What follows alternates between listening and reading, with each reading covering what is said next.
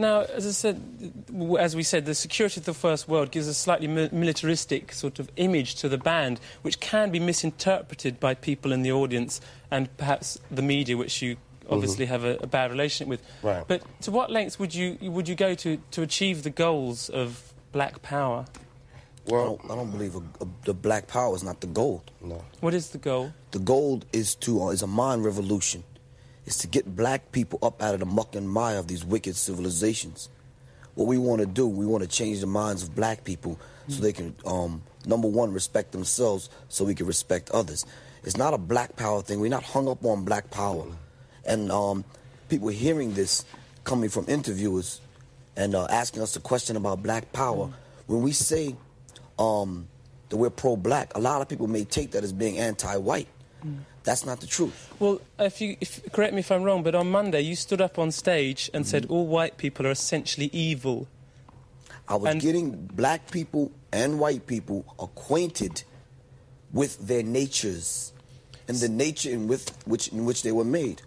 Doesn't that comment smack of the racism which you object to? It depends on your definition of racism.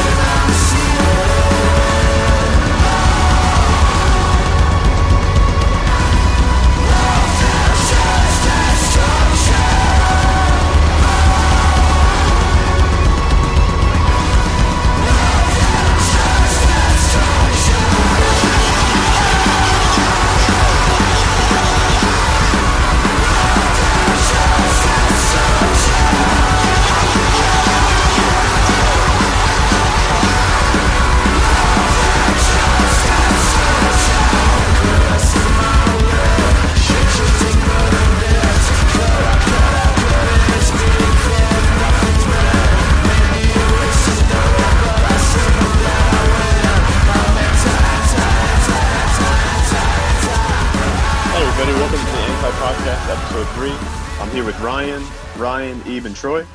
We're going to be having an in-depth conversation about Public Enemy's first two albums, It Takes a Nation of Millions to Hold Us Back and Fear of a Black Planet. Before we talk about that, we're going to get into a little bit of news. Uh, what do you guys think about this whole Lil Uzi Vert uh, head diamond situation for twenty-four million dollars? Yo, you got to move different for the rest of your life now, bro. Like, you can't, you can't. Like, if you got twenty-four million dollars on your face, bro, you can't eat pizza. You can't do that. Like, you gotta do, you gotta do other shit, bro. Like, you gotta be. This nigga just made himself have to be guarded by like twelve niggas at a time, bro. Like, I feel like he put a literal target on his head. Yeah, he put a he put a twenty-four million dollar target on his head. He's a little ass nigga that somebody probably gonna run up, go, run up on and go boop and just run away with the thing. You're just gonna Thanos. And just fucking take it off of his head, forehead like Thanos. Yeah. Nah, like, yeah, I don't know why. I mean, like, I get, like, I guess why he wants that, but, like, it's just, like, I don't think he understands how hard it is to have something like that on your head. Like, like he could, like, he could rip it off and just change his shirt, you know? Uh, bro, I have a nose piercing, bro. My, like, even that was, I'll be tossing in my sleep and wake up like the first week to like a little thread somehow getting in my piercing, just being like, being like, ow, like imagine a head piercing. How do you sleep, bro? How do you fucking sleep, nigga? I guess you got to take it out every night, right? And maybe clean it with some saline or something. But nah, I, you originally, can't, you can't take a piercing out when you just got it. Otherwise, it'll close. Oh, yeah, that's right. Do you, do you think it's attached to a bar and you can take the diamond off whenever you want? Is that how that works? I feel like for no, twenty-four million dollars. There, there's a, it, no. no. What it is is like what I'm, what I think it is. Rather, I can't speak on. I can't. I can't say yes or no to this, but I think it's like. So there's certain nose piercings or piercings in general that have hooks. Mm-hmm. So like, uh, not my piercing, but my sister's nose piercing has a like a like an L bar that goes in, and I'm pretty sure that's what what he what he has. Even so, bro, it, it they don't even look properly aligned. Like, you know what I mean? Yeah, it's just like, why? I don't know. Like, I, I'm really confused on just why he wanted it so badly. Like, it's like Uzi just wants to be like an anime character so badly. Bro, he's bored. Yeah, yeah, he's yeah, bored. He's, he, he's been saving the, uh, money for what since two thousand seventeen to put on his forehead. He's bored. He knew, like, yeah. He was bored then. He's bored now, nigga. Like, easily explain. I feel like ever since he lost out on Rihanna, I feel like he's been he's moving been weird. Howard. Like, how you watch your face, bro? I have so many questions. Like, like what happens if you sweat? Like, I don't know, bro. It just sweat. Sweat would be fine. Sweat would be fine because it's, it's neutral. So like, yeah, but then like, how's he gonna wipe his head, forehead, or something? You know? Like, yeah, like that's what I'm saying. Like, how you gonna wipe your face? Like, how do you do anything with this that ass stone in your fucking head? So who do you think got more for their money? Uzi for twenty-four million dollars or Kanye, who uh, is getting sued for thirty million dollars for this choir situation? Have you guys heard about this or not? Yeah, Piccolo got hit, huh? So yeah, I'm reading this news article from Law Official. It says the first of two lawsuits was filed on behalf of five hundred performers who, according to the Daily Mail, claimed that they were forced to work for two days with no meals or breaks. Michael Pearson, one of the performers representing the group in the lawsuit, said that for the first time they were reportedly told that they would be paid Uh, five hundred dollars, no matter how much time they work. Wow, yo, Kanye really does want to be a white man, huh? He really does. He really does. This nigga's paying. He's underpaying his his workers. He's not paying. Yeah, not even underpaying them. I don't even know what. Yeah, I don't. I don't understand how that works. Because like, all right, you work for him, right? And then like after the first week or something, don't you go like, you know, where's my paycheck? And then you leave if not, right? Yeah, uh, is it just is it just that much of an opportunity to work with Kanye that people are willing to just wait for him to pay them? Because he's done this a lot of times. Like I feel like he just kind of does whatever he wants when he I wants. I think like, he's had fuck? multiple different choirs, which is yeah. why it's like thirty million. Like he had one for one, the other for other. Like because mm-hmm. there's no way like that group of like twenty people is suing for like thirty million. It has to be multiple people. Multiple groups of people rapping. Well, I mean, um, is this like the same choir that he did uh, Jesus is King with? Because like, yes, one oh, of them. Yeah, I can see why thirty million right there. Because like, I mean, even though nobody listened to it, it still made money. Yeah, and, and there's a lot of performances too. I mean, there was a lot of outdoor performances, stuff at the Forum. I mean, he brought them everywhere. Here, they were in the movie. Mm-hmm. It's just they like on the James um, Corden show. Like, yeah, that's right. They were all on that plane. Yeah, they were all you know? on the plane. I just feel like he has a history of doing this where he maybe not like not paying people necessarily, but I know last year he got in trouble because um he had this song called Work This Pussy with Tiana Taylor, and he sampled Mickey Mickey he he sampled this artist uh really really good hip hop artist Mickey Blanco, I think her name is. Yeah. And um um and he just didn't straight up just didn't pay them. Word. That no, that that's Kanye's become everything he was speaking up against like twelve years ago. And um, mm-hmm. I think that it's so evident that the dude is a narcissist and that there's really nothing to like latch onto other than the music from like fucking like what, like Yeezus and before. I mean, Pablo's mm-hmm. up in the air for everybody. I don't really care for it too much. I know you like it. I don't know. I like it. Yeah. It's good. I don't, I don't really care. But, um, yeah. Mm-hmm. I mean, just to go off the, the narcissist thing of like, I feel like he's always been a narcissist, even since like uh, the college dropout. But it's because since he was able to drop like so many great albums, nobody cared. But as soon as like his music just like quality just dipped like substantially, that's when we're all just like, "Yo, man, you can't be acting like this anymore." I don't know about that because I mean, I started following Kanye when I heard Through the Wire in like third grade, and I was listening closely to him for years. He was probably my favorite rapper up until I really got into Cameron and Chief Keef, but fucking his narcissism didn't spike uh, or show up until like post eight oh eights and heartbreaks, like after the Amber Rose debacle and his mom like dying and shit. You know what I mean? Like he really went off the rails, but for like the artistic, I guess, not for the artistic, but it, it, it benefited artistically speaking. Like, Yeah, yeah. I, I feel like he um, after that incident with his, you know, with his mom and with Amber Rose and with all the heartbreak mm-hmm. and everything, I feel like people gave him a pass for a while. But I feel like it's kind of gotten to a point where it's like, you know, how much goodwill do you buy from, you know, tragedy? You can't just you can't you can't screw people out of money like this. This is like mm-hmm. you know, people that, you know, you're supposed to be religious. You, this is the whole the whole thing is that they're a choir, right? And, you know, and you know what I mean. You're not you're you're stealing from them. Isn't that a sin? Like I just don't. Yeah, how very Jesus-like mm-hmm. is that, bro? It's not very right. Christ-like. No, it's not very Christ-like at all. I don't think so. Not- yeah, at least at least with Jesus and Pablo and stuff, he was putting himself in debt. He wasn't screwing other people over, and it just seems like now he's just he's just you know he's a billionaire and he just wants to screw people over, and I don't I don't oh, appreciate yeah. it. Well, here here's the thing, bro. You don't become a billionaire without screwing people over. That's the whole That's thing. True. Mm-hmm. That's true. So now you see you guys no? without becoming a billionaire. What was that? No, I said I can't wait to screw you guys over. Yeah, when you're a billionaire. You know, it's funny. A lot of people believe like that they're gonna be billionaires like that. Like, oh, I can't wait to make my billions. I'm the next Jeff Bezos. Can't wait to screw you all over for my billions. You the yeah. next dumbass. The fuck out of here. The fuck. Kind of, kind, kind of speaking on ownership and speaking on um, the music industry a little bit. I wanted to throw it to Eve real quick to talk about something that he was a little bit more passionate about. Uh, this whole Joe Budden Patreon thing. You want to talk about that a little bit? Yeah, bro. Shout out Joe Budden. You know what I mean? Like, shout. I, I've been a fan of Joe um, since Everyday Struggle. You know, I started watching that with Complex, um, with him mm-hmm. and Academics and the Deska. Um, Same. Listened to his podcast for a while. Um, just really great content there.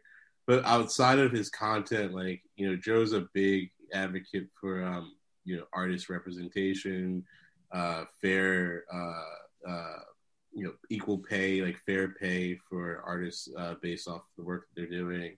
Um, he he's really just like leads the fight on this a lot of the times. And recently, you know, he um he had that whole incident with Spotify. I'm not sure if you guys are aware of that, but like he. Oh yeah, uh, yeah. We we we were just talking about it the other day. Could could yeah. you um elaborate on that real fast?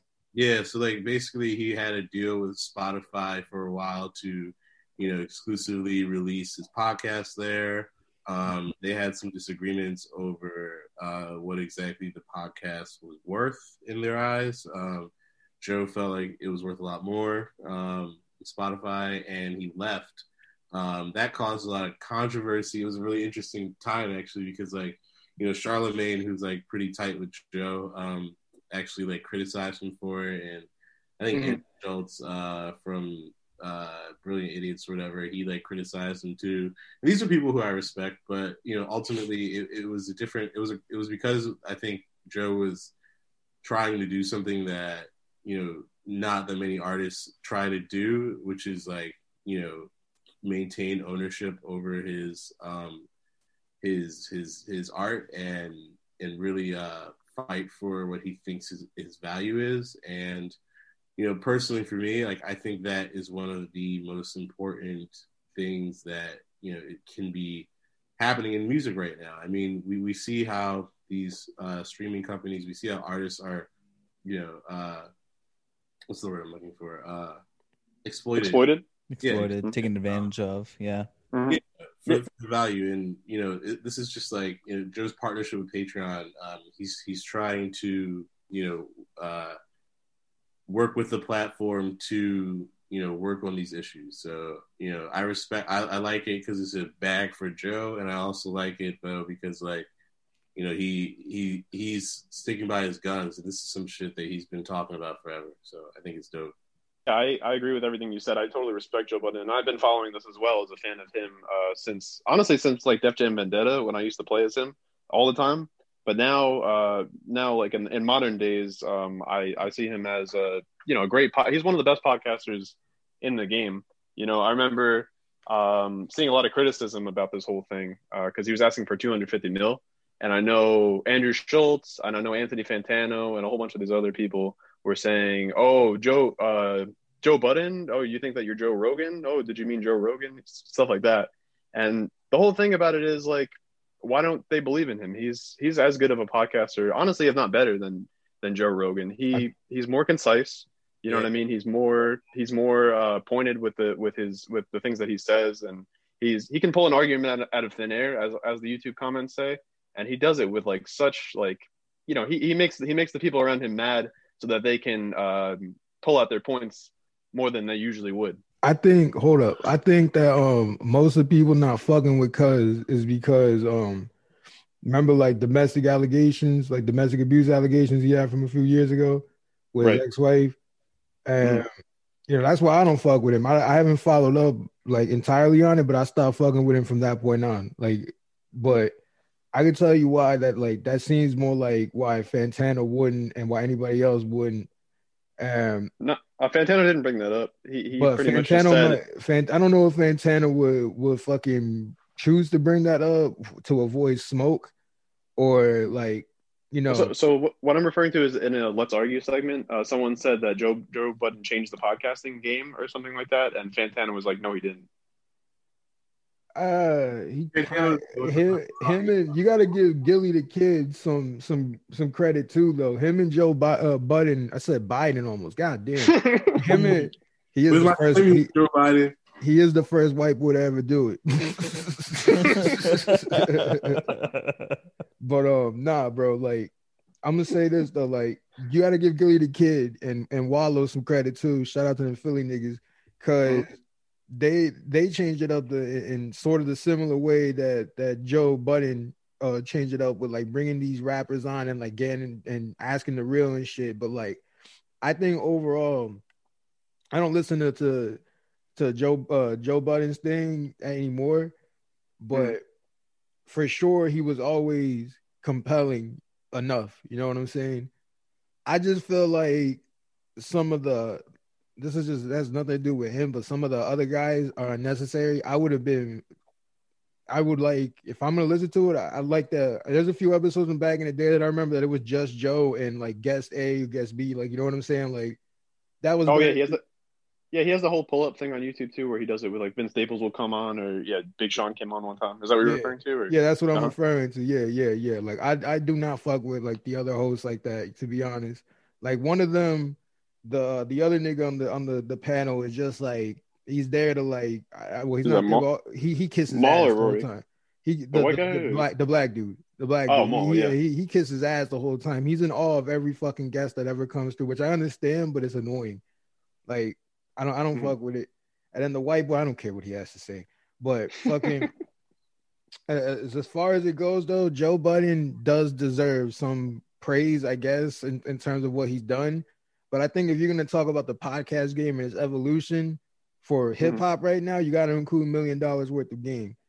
Because Gillie the Kid and, and Wallow have brought like a new, not a new era, but like a new style to the forefront. You know what I mean? But they're going at rappers. You know what I'm saying? Gillie the yeah. Kid, Gillie the Kid is is is talking shit to like a triple O G blood out of jail that he knows that used to roll with Suge Knight and shit. He's talking his shit right at him. You know what I mean? It's like, where do you see that? You feel me? And yeah, all, those cats, all those cats deserve um, praise. You know what I mean? Like they all, you know, are, are are really making their carving up a, a new lane. For, and it's uh, black owned, mind you that it's black fucking owned. And that's the thing about you know Joe's. Like shit that I really fuck with is like, you know, Joe comes at it from the perspective of like an artist who was in a bad deal. Mm-hmm. You know what I mean? Like he come, he understands like just how much like exploitation can go on, and yeah. I think that like because of that, like you know, personally, like as somebody who's trying to make a career in the arts, like I see the exploitation all the time, and it happens like. On multiple levels, you know what I mean? Like it's just the whole system is set up like that. So, well, yeah. are, you, are you surprised, bro? Because especially when it comes to to hip hop and anything quote unquote urban, who's more copied than black folks, and who's more exploited than black folks? That's right. Mm-hmm. Tell me right now. To kind of go with like um like what we're gonna talk about later of the exploitation of like this, these artists, it kind of reminds me of um what was it one of the Public Enemy albums you guys uh, that we listened to.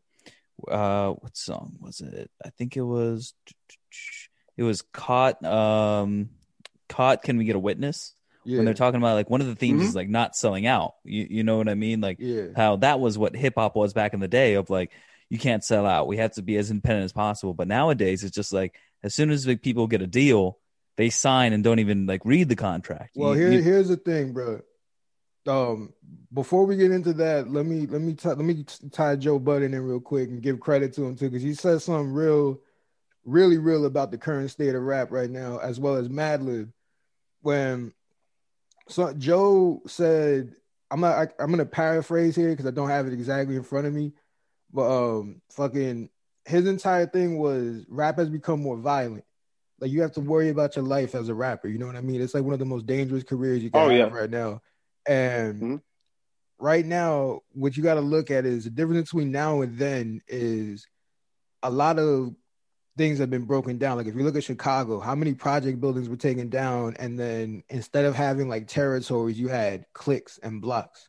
You know what I'm saying? Like, on one side, on one side of your block, you might have uh, B Ds. On the other side is G Ds. On the other side is V L. Like, and that's all in a three block radius. Literally, your backyard neighbor could pull up with a stick and shoot you while you while you fucking grilling. You know what I'm saying? Like, a lot of no, yeah. a lot of shit has changed, and a lot of these dudes are traumatized, drugged up, trying to to to fucking like quiet what's going on in their heads. Mm-hmm. And they're going to take whatever money they got as soon as the out comes. You know what I mean? What you expect.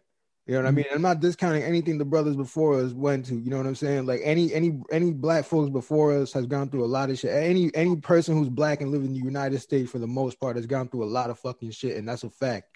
You feel me? Mm-hmm. But with that being said, a lot of the brothers from, from the old generation of hip hop never really dealt with violence in such a large scale, and it doesn't inherently come from hip hop. It comes from, well, the, the, the system. You feel well, me? It comes from the system, but I also think I think there's an interesting correlation to be made between like the the record labels and these these these artists, because like the the record labels I think have created an environment, and I'm not putting all of the blame on them, but it's like, if you really look at like, bro, like who, who's getting signed, you know what I mean, like. These are real street niggas, bro. Like, oh, God. You know what I mean? Like, oh, like, bro, mm-hmm. and like, they'll like the label will like give them an advance or some shit. Next thing you know, they're fucking like buying fucking, you know, blickies for the um for the fucking uh for the squad, bro. Well, what do you, well, what do you expect, nigga? Like, no, I'm not I'm not blaming them. I'm not blaming mm-hmm. them at all. But what I'm I guess what I'm saying is though, like these, these they're like, adding to that system that you were talking about earlier of like, you know, it's like a feedback loop of like, oh look, we'll mm-hmm. just give money. They spend it yeah. more on blickies, and, and then more violence occurs. And they, Every- they know, and they know this shit happens, and like, you know what I mean? But it's like, and I, I was listening to like a really I was listening to Academics, right? Because like mm-hmm. he did a lot of shit for like saying that he like, you know, people criticize him for like instigating like this beef or whatever, but he's like, yo, like literally like labels are out here like fucking fueling these beefs. Mm-hmm. They don't give a fuck about these artists. They don't give right. a fuck about artists live. Right. Right. right. Like like like what we spoke about last week with Lil Durk and L's. Yeah. You know, I said L started a war, but yeah. was it necessary for L's to be blasted the way it was? Like, they got French Montana on a remix for L's, and L's was literally a direct diss song to, I think it was S T L uh, from their, their G Ds in Chicago. Um, fucking, it was a direct fucking diss to either them or another set. And it started a, a fucking war that pretty much like put the stamp on, this is irreversible beef. You exactly. know what I mean? Yeah. It's like something that Lil Durk fucking, you know, whooped up, and then, you know, somebody catches wind of what it is, and it's the one to blow up, and all of a sudden niggas are dying like like crazy. You know no, yeah, mean? no, and um, I I think um, I mean, kind of like to backtrack a little bit. Um, yeah, I do think like um, the record labels do have like a hand in it, but also like I feel like these kids who are, you know, are rapping about this violent stuff, they're just rapping about what they're seeing every day. Yeah. You you know what I mean? Like, mm-hmm. and plus the re- like, since everybody nowadays can like go on SoundCloud and like, you know, go on Spotify, we have so many more voices of talking about the violent, the constant violence we're seeing. I mean, hell, mm-hmm. Philadelphia uh, last year had was like the most violent year we've ever had. I, yeah. I think it was like uh, over four hundred murders or something no in like way. a year. Yeah. Jesus. It was just insane. It almost sounds like Camden. Jesus Christ. You know, it's just like you can't really blame the artists for just rapping about the harsh reality that they are, that they have. Yeah. You know, cool. I think that's also like one of the major themes too that um, Public Enemy brings up in their music. You know, that um, especially on their first song on the um, on that um, uh, Don't Believe the Hype, when they're saying that uh, the radio is saying that they're violent, that they're the one that that's the issue, but they're just they said that they're the ones who are just, you know, saying what's happening around them. You know, right. It's not them causing it, but it's what they're seeing. Yeah, and, that, and P E was kind of ahead of the time with the, we're old heads, but we're not gonna fucking like shit on the youth. You right. know what I'm saying? Because mm-hmm. P E recognized from the jump of what being a product of your environment is, and spoke on it and also spoke against everything else. You know what I'm saying? They're like pro-revolution, but also like anti, you know, gang shit. You know what I'm saying? Dude, like, like, yeah. Like, listening to Public Enemy, bro, like, fucking radicalized me again, bro. Like, mm-hmm. this shit is... Yeah, me too. Like, like, as a kid, when I, I remember I was listening to, like, Public Enemy, and, like, by a kid, I mean in college, you know what I mean? But, like, until you've, like, really worked, like, a shit job, until you really fucking hate the man a little bit, you know what I mean? Like, Public Enemy, like, doesn't really hit the same. And mm-hmm. I think, like... I think being an adult now and like having some world experiences, like I just realized how like fucking ahead of their time, like, or just like, just, just like, I don't even know if it's like ahead of their time is the word. Cause it's no, not, that is exactly what no, it I don't is, know yeah. if it was, I don't think it was ahead of their time as much as it was just like timeless. Right. You know I mean? Yeah. yeah. Okay. Yeah. I agree with that. Yeah. Yeah. yeah I, I wanted to mention something because I remember I was talking to Ryan about this a little while ago. I don't want to get into specific details about this, but like, basically, I was saying that imagine you're at a job where you hate the job and there's all this drama going on and all these people, you know, it's it's corrupt and your boss is like an asshole and that kind of stuff. But you keep your head down and you just do your work. I feel like that's like kind of what a lot of rappers nowadays are doing. They're kind of like, you know, they just want to make their music. They just want to make their money. They just want to do their things. And that's completely respectable. But um, it gets it, it gets dangerous for the music industry when uh, a group like Public Enemy steps up. And and rebels actively against the music industry and actively against mm-hmm. all these, you know, all these things. And and uh, the thing that Ryan mentioned about Madlib is uh, Madlib is, you know, he's a legendary producer. He made Mad Villain. He made uh, those two Freddie Gibbs albums that were incredible. But what he was saying is that modern day needs a Public Enemy. And um, I absolutely agree. And I, I, I fail to find a popular uh, group or popular rapper or anything like that besides Kendrick Lamar, who hasn't been speaking. He's been silent. Uh, for the past couple of years, which is, you know, that's fine. He can do as he pleases. But, you know, I, I, I personally wish that somebody would, would step up and be more rebellious because there's a lot of bullshit going on in the music industry and there's a lot of bullshit going on in politics. And I, I would like to hear somebody speak about it uh, in a loud voice, well, you know, with loud that, beats. That whole thing is, is just like, it's funny to me because when I look at it, it's like a rapper like Lil Baby will put out his anti-police brutality song. It'll blow up for like fucking like however many months, right? And right. this, is, this is me as a fan of Lil Baby, by the way.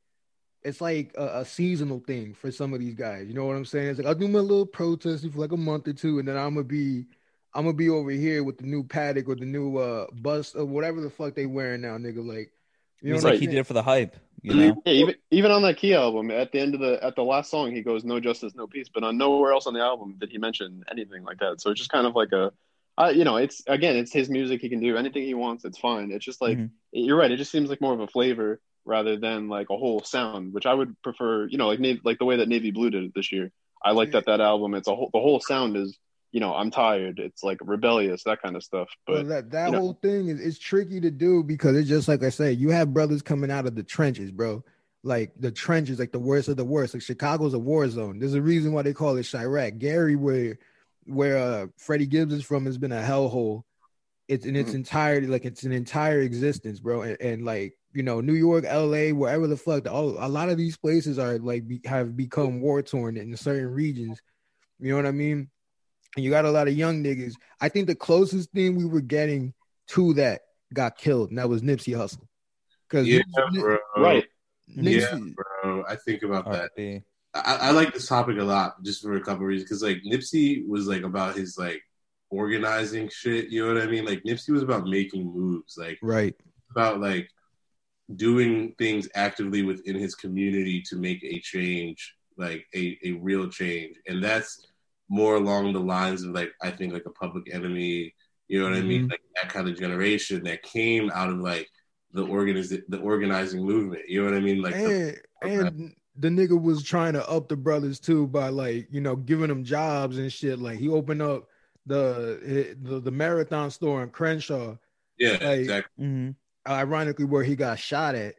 But it's just like, you know, they talk all this shit about gang members and shit. Here's a neighborhood Rolling sixty Crip making more jobs for black folks than y'all ever have. You know what right. I mean? Uh, yeah, again, exactly. Neighborhood Rolling sixty Crip, like one of the most, if not the most, well, not Hoover is probably the most, but like second place is probably neighborhood Rolling sixties, but most hated in L A. Like, you know, and he went and he did something tremendous for for not just his people, but for anybody to just to work over there and get out the fucking streets. And he would spread his knowledge about medicine and eating right. And, you know, like Public Enemy has, has constantly always done, you know what I'm saying? And he, he's gone. Mm-hmm. He's right. Gone. And, and I, when he teamed up uh, on, on uh, Fuck Donald Trump with Y G, I think that was probably the closest we've gotten in a while to a Public Enemy style moment. And um, yeah, I, I, I agree. It's like, you, you know what? I, I'm, I'm, I'm wrong because what, and what I was saying before, because it's, it's dangerous to dabble in that kind of stuff. And I, I understand why artists don't. You know that's, what I mean? That's I understand what I was, why artists might be scared. Yeah, I was. I just realized that too, because it's like Nipsey was real active in that. Y G got like, all yeah, he got shot in the head. Yeah, he got shot. He almost in the died. Head. He almost died separately. Yeah, yep. yeah, but exactly. It's a hard life to live in, and you know what I mean. And, and it was it was a respectable move for them to come together. First of all, as members of completely different sets, you know, Crips and Bloods coming together to say "fuck Donald Trump" because it was needed. To, it needed to be said. Crips you know, way Bloods. Early in the movement. From the moment F D T came out, I know he's been always constantly saying, you know, fuck Donald Trump, fuck Donald Trump.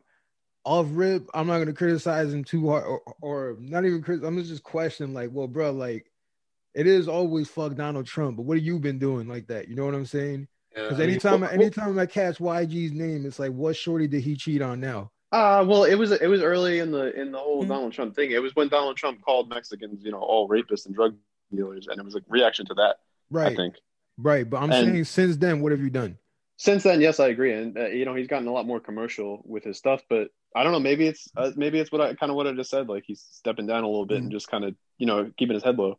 You know what it kind of seems like? It it, it kind of seems like a lot of artists today are only political when it's uh, convenient. Yeah. You know what I mean? That's true. Where like uh, I feel like because um, in pu- Public Enemy, like they you know they were political. Uh, when it was super inconvenient, Still you know, are. Like they made it into their thing, yeah. you know, like, but I feel like nowadays people can have like, oh, like we got to have at least one or two political songs on this album or something, and then never talk about it again, never go to any of the protests again, never, you know, kind of just be like, well, job well done. We fixed racism. Right. Let's like, move on. Think about it too. Like the, the older generation, bro, like they just had, they were just a lot more knowledgeable about this shit. Like to keep it a hundred, like, like in mm-hmm. terms of just like, like the activists that they did have, like you know, you got to think about who was around at the time. Like you know what I mean. Like you got Angela Davis, you like you got the Civil Rights Movement wrapping up. You know what I mean. You got like Black Panthers, literally former Black Panthers, like in fucking gangs right now. Mm-hmm. Is out. You know what I'm saying. So it's like it was a completely different time, and like we, our generation, we don't have that really. Mm-hmm. You know what I mean. Like we don't have that kind of infrastructure. We don't have that organization. So it's not a surprise to me that we don't have that in the music. Um, but I just, yeah, I mean, I definitely agree that it's just, it is sad to see like that it's not there, but they just like completely dismantled that shit. And you need, I think you really need all that shit in order to like a huge artistic movement like that. To, well, I mean, um, I think like another reason too, why I think Public Enemy was so successful was that um, they were able to tell Like they were able to like it's like they had they both like uh took the was it the blue pill or the red pill, and they were just mm-hmm. like what we're doing is like wait a minute, we don't have to do this like like w- w- this sucks like uh, like on their song um She Watches Channel Zero. Oh, I was just listening to that before we did this. That yeah, that's a great one. So great. Yeah, how like watching you know that garbage. You're watching that yeah Flavor Flav literally just spitting facts, being like you're watching that garbage, you're looking at people like those people don't even look like people, they're not even saying the same things that we're saying, like they're just so out of touch, like you know mm-hmm. I feel like nobody out here is, is just is like willing to question like you know right. the reality, which I think is even super like relevant today, especially with like um you know it's funny, I just saw the the Social Dilemma on Netflix and like mm-hmm. talking about how like everyone's like algorithm and like how they show you what you want to be see like sh- like see uh, sh- shown, so you're always on the app longer and longer and longer, and then next thing you know you spend the whole day on it. It's kind of like that. We're like we're all just kind of in like a little haze where we just yeah. don't pay attention to what's going on. We, we just keep consuming and consuming this tr- garbage media. Right. That that's the whole thing. And uh, just to backtrack like a little bit, something I wanted to say while we still on the topic of like current rappers and you know the climate and shit and political. If Lil Uzi Vert, well, Lil Uzi Vert was marching with niggas for a while, right? But if you about it, bro, you got to go up against capitalism. Putting twenty-four million in your face. That's what I'm saying, bro. It like, ain't it. All yeah. Motherfuckers are consumerist. Cat, like keep it a buck. Like all these fucking rappers are fucking capitalists. They're consumerists. Like that's what all of rap culture, like most of it is right now. Is like just like glorifying capitalism. That I think really happened in the nineties and the two thousands with like the introduction of just like this glamorous like gangster rap with like niggas like Biggie. No offense to like R P the Goat. You know what I mean? But it's like Puffy.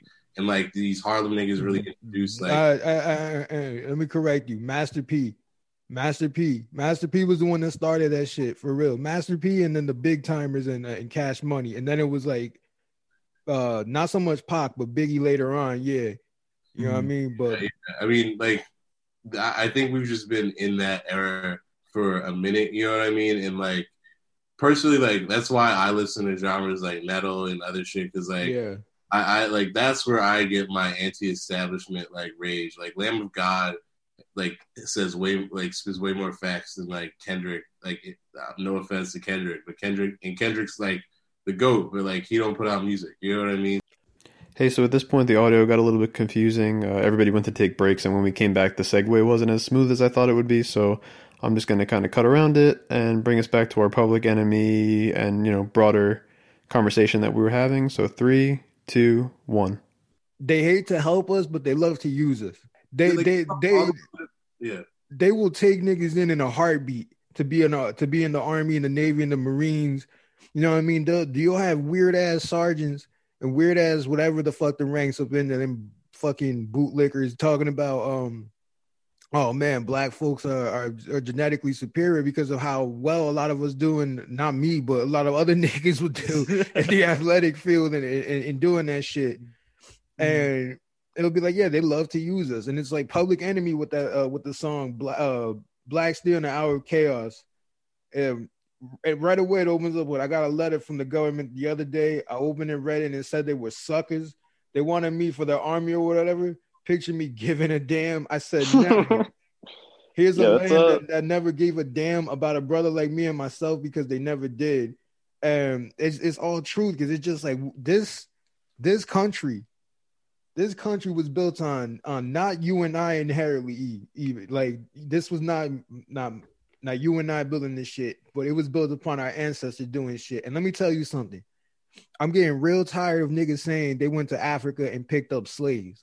Nah, they picked up people who had their own shits going on. For all we know, they could have been for that time. I'm saying for that time, they're equivalent of doctors, lawyers, teachers, or whatever the fuck.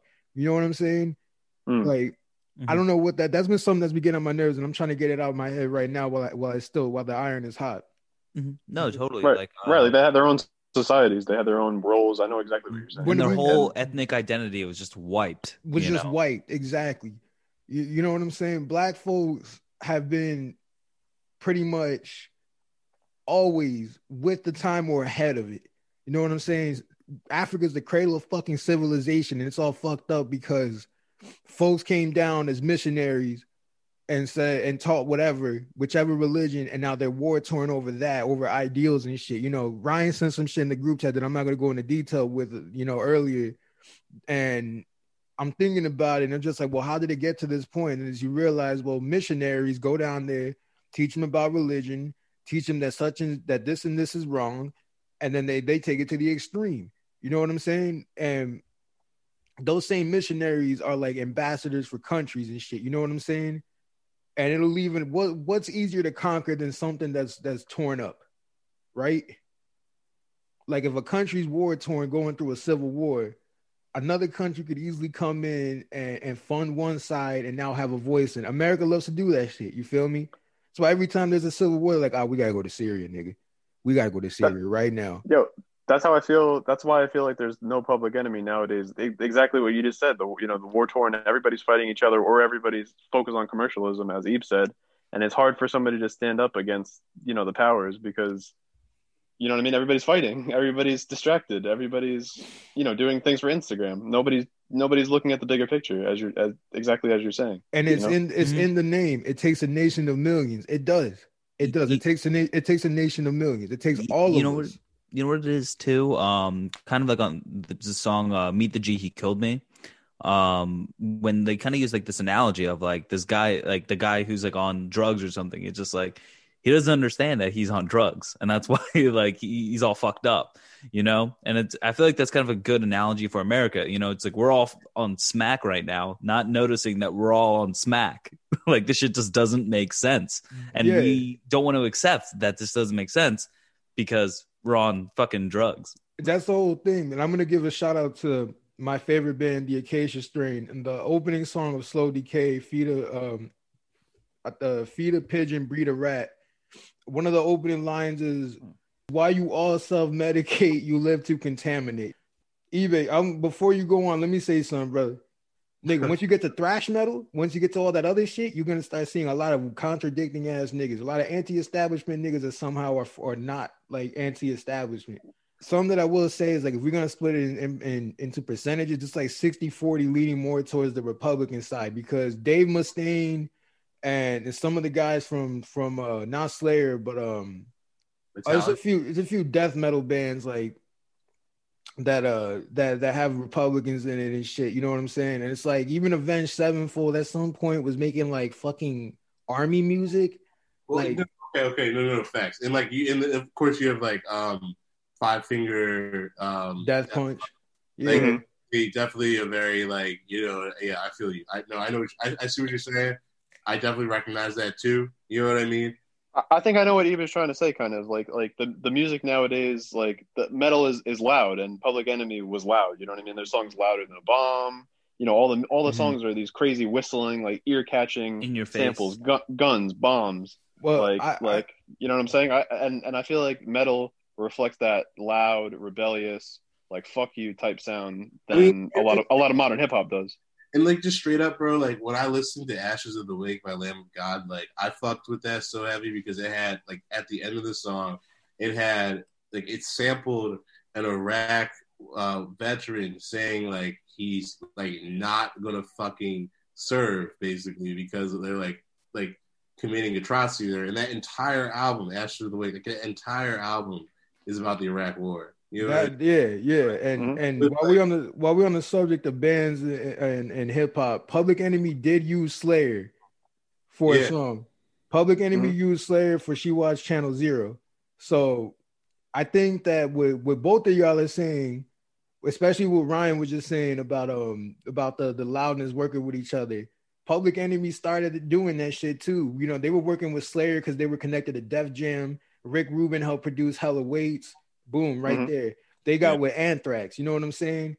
Yeah. And like, that is not something you see today. And it is a both side thing, but like, I'm by both sides, I mean record labels and, and bands.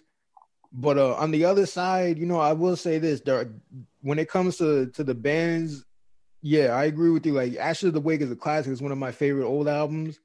And the other thing that, that the other band I want to give a shout out to is Venom Prison, since because since their inception, they have been the most anti-establishment band that there is that I could think of, at least, and have been so in your face about it that they faced like years of uh, well, they've only been out for five years, but I'm saying like had they not been anti-establishment, they were just doing the the regular death metal chug riff and anti. Or or misogynistic, you know, brutalize a woman, you know, talk about that type of shit. They would have probably been like at a at a better spot, at least for where death metal stands. But because they're, you know, they're outright saying you, you know, Republicans and conservatives hate what they don't understand. Trans people, gay people, black people getting killed by the police and by regular ass people. And, and here's the other thing that, that I wanted to say in regards to, to our community too, eBay, is let me ask you this, because something Public Enemy has always done is like make niggas own up to shit too. Something that I've realized in our community is black men, as much as we have a horrible fucking time, we really be putting a hamper on shit, bro. Like we really be we really be delaying shit with, with stupid ass sexist ideals and like homophobia and shit. You know what I'm saying? Like, all right, I have I have mixed feelings on this. This is a topic that I I have mixed feelings on, because like on one hand, like, you know, like I grew I obviously I grew up in Philly, you know what I mean? Like I know how niggas think. You know what I mean? Like, I know that hood mentality that you're talking about. You know what I mean? Yeah. Like, on the other hand, too, bro, like, I definitely feel like, like, I, I, I don't like this idea that, like, somehow black men are kind of, like, defunct or, like, we... It's not... I'm not saying that we defunct, I'm not, nigga. I'm, I'm saying that... I'm saying that, that, that, like, I'm talking about these educated-ass niggas like Tyler Perry somehow still being homophobic. You know what I mean? Like... Oh. I mean, like, like those niggas, though? Yeah, like those niggas. Forget, forget I, I should have like clarified. People being that. oppressed, oppressing other people? Yeah, exactly, exactly. Like, the people mm. who have power being, hampering the progress, putting a, a fucking, like, stop to it. Oh, so you mean, like, like black establishment, like... Like Kanye, Tyler Perry. Yeah, yeah, yeah. I should have clarified. It's like, um, it's like when, like, people make so much more money, they're just like, oh, I don't fuck with broke people anymore. Right. You know? Yeah, yeah, or marginalized people. Yeah, I agree. Yeah, it's like Kanye even within their own community. Yeah, yeah, it's crazy. Kanye trying to go anti-abortion. It's just like, what? Mm. How many of you have? Yeah, what the like, fuck? It, you know was, what I mean? That was tons. Very cringe. Tons, yeah. And he cried about it too in front. So we know that he had them. Yeah, during his presidential speech. Exactly, and, and all these niggas will, will get somewhere and start doing all this this weirdo shit. Um. The other thing with with the, the the capitalism shit is just like, Jay has like how many billions of dollars, right? And everybody mm-hmm. wants to talk about, well, he donated a hundred mil, he donated ten mil, he did, well, he can make that back in his sleep. Yeah, so yeah. like, mm-hmm. if you're not actually going to challenge, like for example, like when Jay-Z continued to partner with the N F L, yeah, like when Kaepernick was like facing all that shit, you know what I mean, like. That's that's a perfect example of why, like, I have criticism of Jay-Z, because it's like, you have power, bro, but like you clearly chose on this side to, you know, put your own interests in front of everyone else's. Like you, mm-hmm. you only care about that relationship with, you know, the N F L, and you're like, and it's like when Obama fucking tells LeBron and the N B A players like not to fucking go on strike. You know what I mean? Because like mm-hmm. like during like when the George Floyd protests are happening and they're talking about not playing, and, you know, it, that actually could, you know, generate some momentum, but you have Obama call up and be like, don't do it. Yeah, there's tons of people like that. And those are, I agree with you. Like, that's such a huge fucking problem. Yeah. And, and what I wanted to say too is like, comfort betrays, you know what I'm saying? Comfort mm-hmm. betrays you in any situation that you're trying to progress in. Because if you're comfortable where you at, you're not going to move. And that's a fact. You know what I mean? Jay-Z's not giving up that money for nothing. I guarantee you that. That's a nigga that came from slinging rocks. He's not doing that. Mm-hmm. You know what I mean? Yeah, yeah. And, and, and to some fault, to, to some degree, I understand that. To the, on the other side, it's just like, I wish you did, you weren't like that. And then that's, that's, that's always made me sour towards him. It's like, you have all this available to you, and instead all you do is continue to put out music that we don't really fucking need. And like, so, like, you know, like, what I mean? That's why Dame doesn't fuck with him, bro. Like, low key, that's why Dame doesn't fuck with him still, because like Dame saw, like, look, I'm trying to build a company right now. Like, in regard, regardless of like what's what what deal was better for him, right? Like, at the end of the day, Dame was like, I'm trying to build some shit. Hov was like, I'm trying to get a check. You know what I mean? And mm-hmm. like. I, I think that's I, I, I think that like I was reading this. I love this podcast. Shout out to the podcast, uh, Trapital. Um, shout out. Oh, to yeah, the, shout out. Yeah, shout I get your memos too. I was reading about just like the Dame, Jay-Z, how, how that whole Rockefeller shit still affects hip hop today. And it's like, I'm not saying it's Jay-Z's fault that we're in this situation, but it's like, could you imagine like a black owned, you know, dominated like company like Rockefeller that would have Hov, that would have Kanye side to it. You know what I mean? It was doomed from the start, because the whole thing is, when niggas are making unreal money like that, one of them is bound to turn if they're not constantly, excuse me, constantly in communication with it.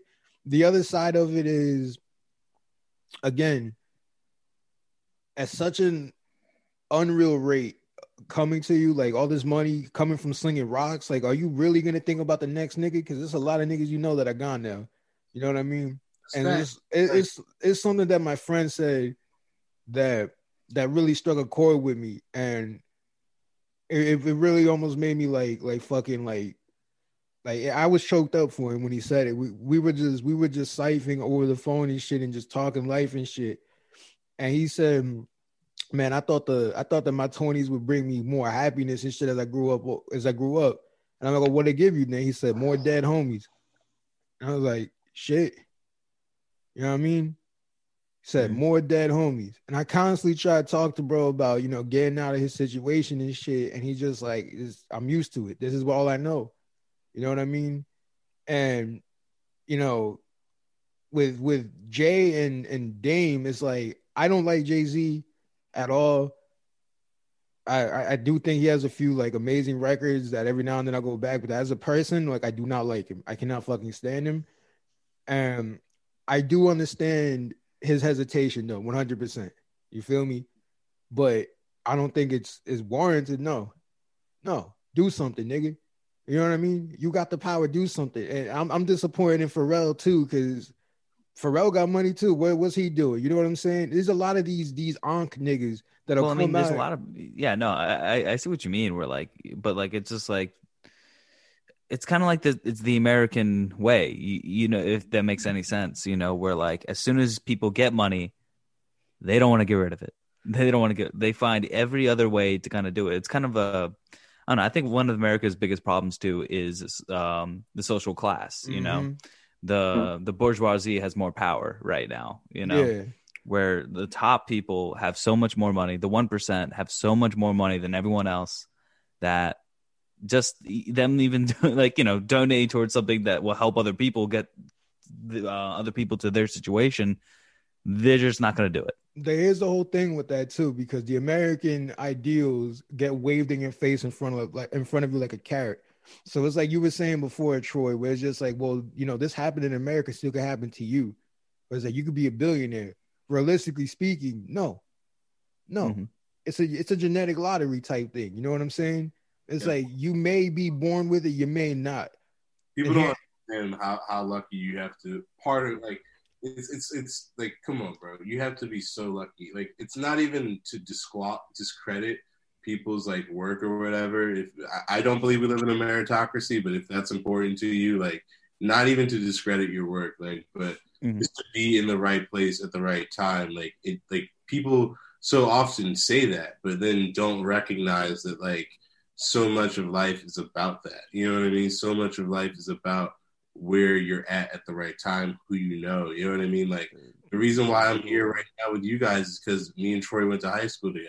Yeah. You know what I mean? Like, that's, that's the same, that, that's the same reason why I'm here with y'all too, is because Ryan, Ryan and I grew up together. You know right. what I mean?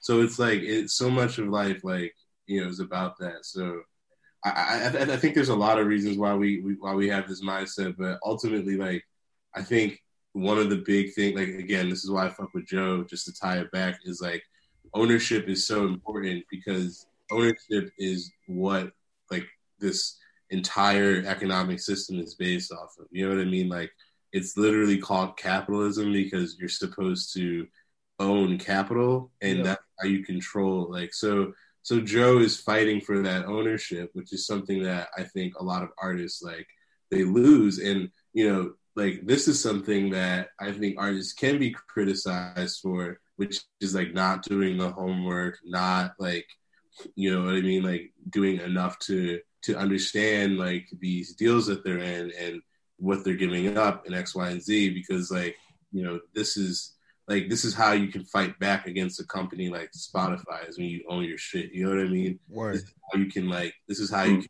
make changes in an industry, is when you have that ownership, and you know, that's why I go, that's why I stand on the side of, uh, of Dame, uh, excuse me, uh, of Dame in the whole Jay-Z Dame situation, because ownership is like what they ultimately have over you. So, mm-hmm. you know, th- that's why I really was just like excited to see Joe move into this position. Um, shout out, shout out Joe. Well, to cycle Yo. back to the Public Enemy thing, let me say this. Um, Public Enemy really, really set the tone. And I feel like the reason why nobody listened was because at the end, they aligned themselves with, well, not at the end, but towards the end, like more towards the middle to the end, they aligned themselves down with the Nation. You know wait, what nobody. Wait, what did you say? Did you say nobody? Nobody listened to what? The not, music? Not like not nobody listened to the music, but nobody cared to keep the, the message going. Nobody truly listened enough to keep it going until oh, more yeah, shit popped off. Yeah, I, I, I disagree. Yeah, I think I'm talking uh, about other artists, that. nigga, like other yeah, rappers. So, so wait, yeah, man. I disagree. Like yeah. who? Uh, who? What? What rapper right now is influenced by Public Enemy that you can name? Run the Jewels, Killer Mike. Yeah, yeah, I'm, yeah. Also, I'm not talking about right now. I'm talking about from nineteen ninety to now. There's a ton of artists. There's so many artists. But even are, then, th- even then, a lot of them were more selfish with it. Because if you're gonna talk about Run the Jewels, I mean, Arrested Development. I mean, there's a whole bunch of there's a whole bunch of things in the nineties and, well, and two thousands. Hold up, hold up, cuz hold up. Run the Jewels, right? Killer Mike, right? Great guy and all that shit, right? But when it came down to the, you tell me you don't like Killer Mike? Yeah, Ke- Killer Mike is one hundred percent carrying the torch. He's carrying yeah. the, he's carrying the torch, and I appreciate him. But there's certain things that, like, you know, when it came down to the protests in Atlanta, he's begging to stop burning shit down. And yes. ultimately, ultimately, because he was going to lose money. And it's no, just like, that is not true at all. Yeah, yeah. That's his community. No. It, yeah. The reason why he said it's because you shouldn't burn down your own house because you're pissed, you know? If you're really pissed and want systematic change, fucking go to the polls. You know, you don't like how the D A arrested your cousin? Fucking get a new one or like vote for another guy. That's what uh, he was. Th- this nigga like Biden. He said go to the polls. This nigga like Biden. Yeah. This Listen, say what you want, Biden. But like, you know, like Georgia did flip the, the fucking Senate. Personally, I don't think they're like, I personally, like my political views, like, I believe in a certain level of anarchism. Like, I would align myself with, like, anarchists to a degree because I am, like, firmly, firmly anti-establishment, firmly, firmly left. Like, that's mm-hmm. where I lie on the political spectrum. So, for me, I'm not really that offended by, like, rioting and shit. But what I will say to the Killer Mike situation is Killer Mike is a black capitalist at the end of the day. Yep. Like, he believes in banks. He believes in capitalism as a system in order to like be a means towards black liberation. That I don't think is a message that Public Enemy necessarily would agree with. Thank you. Like, especially coming out of that time period, like they like a lot of black activists, Black Panthers, they're firmly anti-capitalist. Thank you. Know? And so, straight right. up, I wanted to say to, to counter uh-huh. what Troy said before, uh, Public Enemy was not saying go to the polls, nigga. That's all I'm gonna say.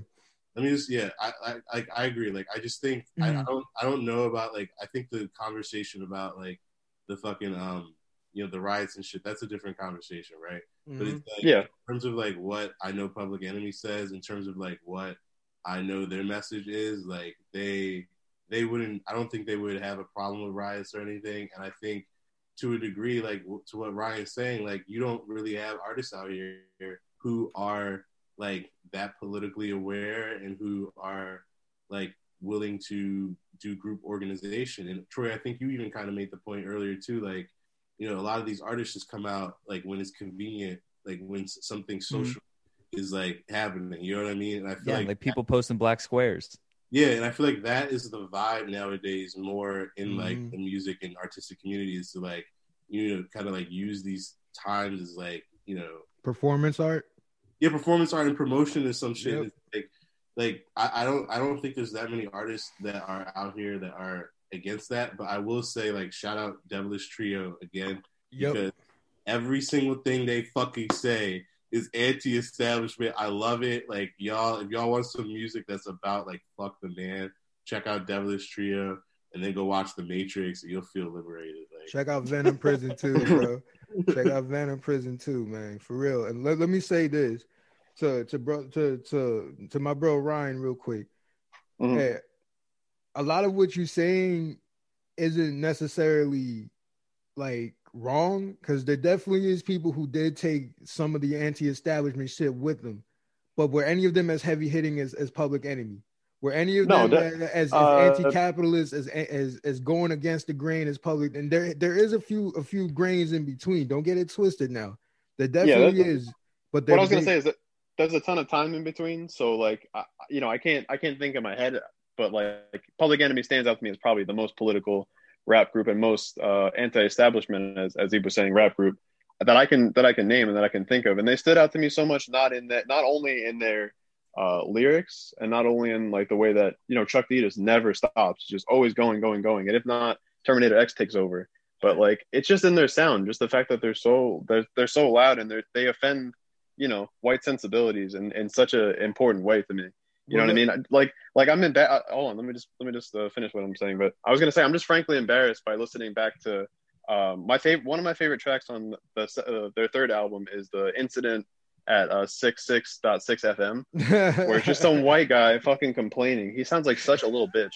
And I, I'm oh, just, so I just want to apologize. Like, like just like, like. I hope that I wouldn't have been that guy back then. I hope that I wouldn't have uh, been to a Beastie Boys concert and saw Public Enemy opening for them. Legend, better. You know what? Public Enemy is way better than Beastie Boys. Yeah. Opening yeah, for them and, and be complaining like a little baby. Yeah. Oh, dude, Uzi's on either side of the stage. I love that song. The song makes me laugh. I listen to that song all the time. Just Yo, say that. Let, let me let me say this, bro. Something that P E did well was they they they uh they tempered the, the hot flames with humor that was still hot. Like they let mm-hmm. Flavor Flav do his shit. Like like a nine one one is a joke. Oh yeah. Oh my god, that's one of my favorite songs. Period. By them, I think. Like agreed. And the way he just he's riffing and he's telling the truth because nine one one too. Yeah, get up and get get get down. Like fucking. nine one one does take forever to get to certain. There's areas that they won't even go to. You know what I'm saying? And it's just like, you know, when I look about that, I think about California because there's an, there's a there's a part of Compton that the police is straight up just like, yeah, fuck that. And something I want to say was when we're talking about groups in terms of radicalizing people, a lot of people give N W A credit too. But how many people out of N W A be, ended up becoming black capitalists? All of them. All or of they them. Died. All of them. Yeah. All of them. All of them. They were for themselves. Yeah. They were the most selfish fucking group out of all of them. Yeah. Um, Ice Cube working with Trump at some point yeah. was evident of that. Um, Have you ever seen the Straight Outta Compton movie, Ryan? Have you seen that movie? It's I embarrassing. I didn't, I didn't it. make it through. I didn't make it through. It's like, like Ice Cube is in so many movies, and you know what I mean. Doctor Dre sold yet? his yeah sold his legendary Beats headphones, like compilation of like their success. And then what about Eazy-E, bro?